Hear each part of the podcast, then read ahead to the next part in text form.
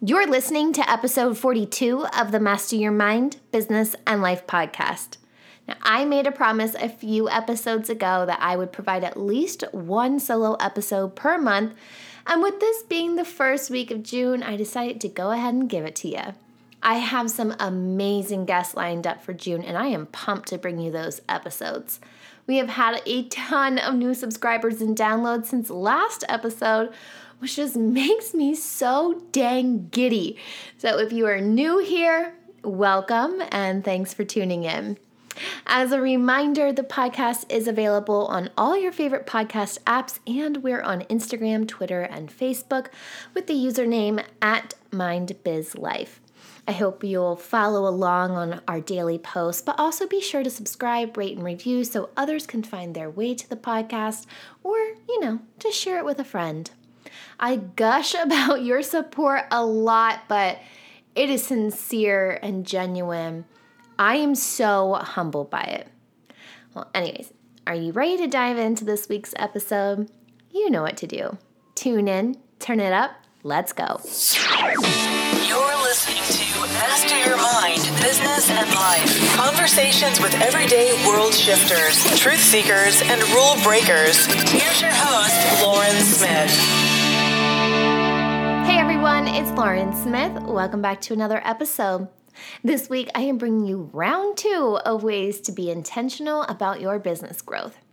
A listener sent me an email with a great question, and after asking her if it was okay that I share her letter and my response on the podcast, she graciously ex- agreed and accepted. Now, I love this idea of accepting questions from listeners and basing episodes around them. So I implemented a little something something on the mindbizlife.com website. So if you head over there, you will see a section now called Ask L. And if you have a business or even a life question, if you need some guidance, some healing, some transformation, some development, help in your life, submit your question there. I'll pull from different questions each month and try to answer as many as I can on the podcast. And if I need to bring in an expert to answer these questions, I definitely will. Okay, so on to this week's question because it actually triggered a little something in me and brought up a little memory. But the email reads, Hey Lauren, I hope this email finds you well. I've been listening to your podcast for some time now, and although I'm unsure if you answer these types of questions, I thought I'd give it a shot. I've been a small business owner for four years, but I'm having trouble getting consistent with my income. Hmm. And expanding my team. There are many days I want to quit because it would just be easier. Maybe I should expand upon this. Last year, I got to the point where I could hire an assistant to take over some of my duties to free me to focus on my part of the business. It lasted about four months before I let her go because it wasn't working out. I'm now back to doing everything alone and I'm so overwhelmed. Many times, my income doesn't match my effort. It's so defeating. What am I doing wrong? Hoping your insight may guide me. hopeful in New Mexico, Josephine. Oh my goodness, Josephine. First of all, I love the way that you ended that email. So perfect. And what a great question. And I know this is a topic that many business owners struggle with. So I'm really glad you brought this to the table because, girl, let me tell you, I have been there. I have been in your shoes. I have been in this exact situation. So this is like deep empathy, sympathy. Like I can, I've been there, right? So as business owners, we just cannot expect excessive success when we're not prepared for it, when we're not equipped for it. And this includes massive growth because you know what happens to companies that blow up big and they're just not prepared? Most of the time, they fail. And that's exactly what happened to me, and it's happened to clients that I've worked with, and it's happened to business owners that I know that I've heard their stories of their failures and success and growth. And let's be clear on what this all really comes down to it comes down to systems and procedures. Now, I wrote a blog about this many moons ago. I it was titled something about like my biggest mistake as an entrepreneur or something to that fact. And when my business, Socially Tangled, was first started, we had the branding, we had the website, the social media presence, we had clients. And the first time that business wasn't working in my favor, it really was a pricing thing. You know, I just wasn't pricing my services high enough, therefore, I was just royally screwing up my income. I think pricing is a really easy fix right? You can adjust pricing very easily with new packages and new clients. You know, I was making more money than I was before, and I was feeling dang good about my business. But as my business started taking off at a rapid pace, it really didn't take me long to realize that my business was not structurally prepared for growth. I realized that no one can do my job, nor could I even delegate tasks properly without my systems written out. I really lacked training material, an operation or procedure manual, and all of my best practices and guides just somewhere that new people could see these documented systems or process for my business. So when I ultimately hired five new teammates, I essentially just set them and my business up for failure. And these new teammates, you know, they were amazing. They're great people, but they weren't fulfilling some of the duties that I had anticipated or expected. On top of it all, a lot of miscommunication. And this truly was no one's fault other than my own. And that ultimately took me from a seven person payroll back down to a two person payroll. And when a business needs seven people, when it truly needs seven people to run, but the burden is placed on two, that's when the burnout really starts to occur. And for us, it did. And this caused me to not even want to be able to take on any new businesses. So that slowed down our growth. And then I became overwhelmed to the point where I just be I just hated the hustle, right? And I just I truly started to hate the hustle. And I was in that place of wanting to quit and thinking about going back to nine to five because who it sure is easier to know when your paycheck's coming in and just be done with work at a certain time. And you know, it seems easy, but I also was miserable in that life. So, you know, I really had to look at what wasn't working because truly I wasn't going to quit right? What I felt like was an epic failure on my part boiled down to systems and procedures. Now, Josephine, I'm not going to assume that you lack systems um, or, and that's your issue because I could have used a little bit more detail on your business structure, but I want you to make sure that you have the following systems in place because really it's a game changer, okay? Now, if you aren't aware of this yet, there are five core business systems that keep your business running and growing and thriving.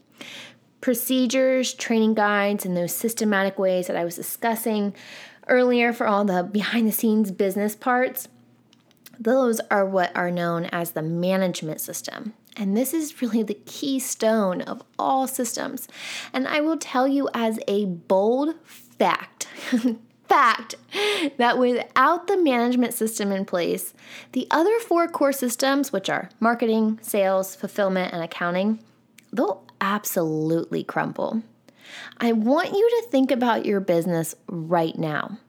If you need someone to step in tomorrow, would you have everything that it takes to run your business written out? Now, I dissolved many aspects of Socially Tangled, and when I began to rebuild them, I made sure I was doing it with intention. For me, it was knowing my goals, my big vision, developing my management system so that they can really aid in my growth. And when I started the podcast, I, and you know, I actually had to get in the flow first, right? Because at first I really didn't know what I was doing. But the first thing I truly did was I made sure I had my systems and procedures in place. The goal for me is to get the podcast to a place where I have someone else create the graphics and audiograms, another person handle the editing and splicing of the clips for the audiograms, and uh, you know a third person to write out the show notes and send guests their information and schedule social posts and handle all admin stuff, right? Like that's my big goal. I want to just show up and have conversations and give all of the rest of the stuff to someone else. And in order for me to be able to do this, I have to write down my system. Now, there may be a way that my future audio editor, you know, edits the podcast using a program that I didn't outline in my procedure, and you know that's okay. They'd still have to follow my flow for putting episodes together for consistency's sake, right? And so, you know, there may be parts of your systems and procedures that you'll want to be super firm with, and other parts that have more freedom and flexibility. That is truly okay. If you feel confident that you have your management system in place already, then I want you to take a look at the others. Remember, the other four areas are marketing, sales, fulfillment, and accounting. Where are gaps in those systems? What are you lacking? What could be better improved? Another important rule to remember when it comes to building a team is that unless you want to train them from the ground up, you may need to be prepared to spend a little bit more of your money to get a more qualified freelancer or employee.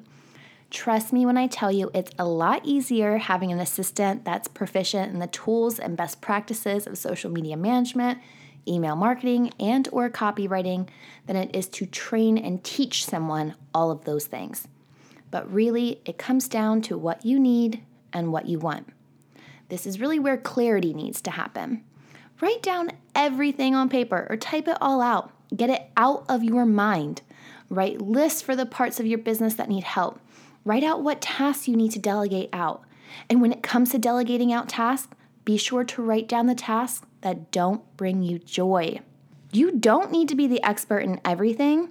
Be the expert in what you do best. Build a team around you that supports that okay? One last thing I wanted to address in Josephine's letter is mindset. I already mentioned how I love that she ended her email with hopeful in New Mexico because hopeful is a word that vibrates with high positive energy. When we embrace positive words and we use them more, we have the ability to change the negative thoughts or blocks that are built up in our subconscious.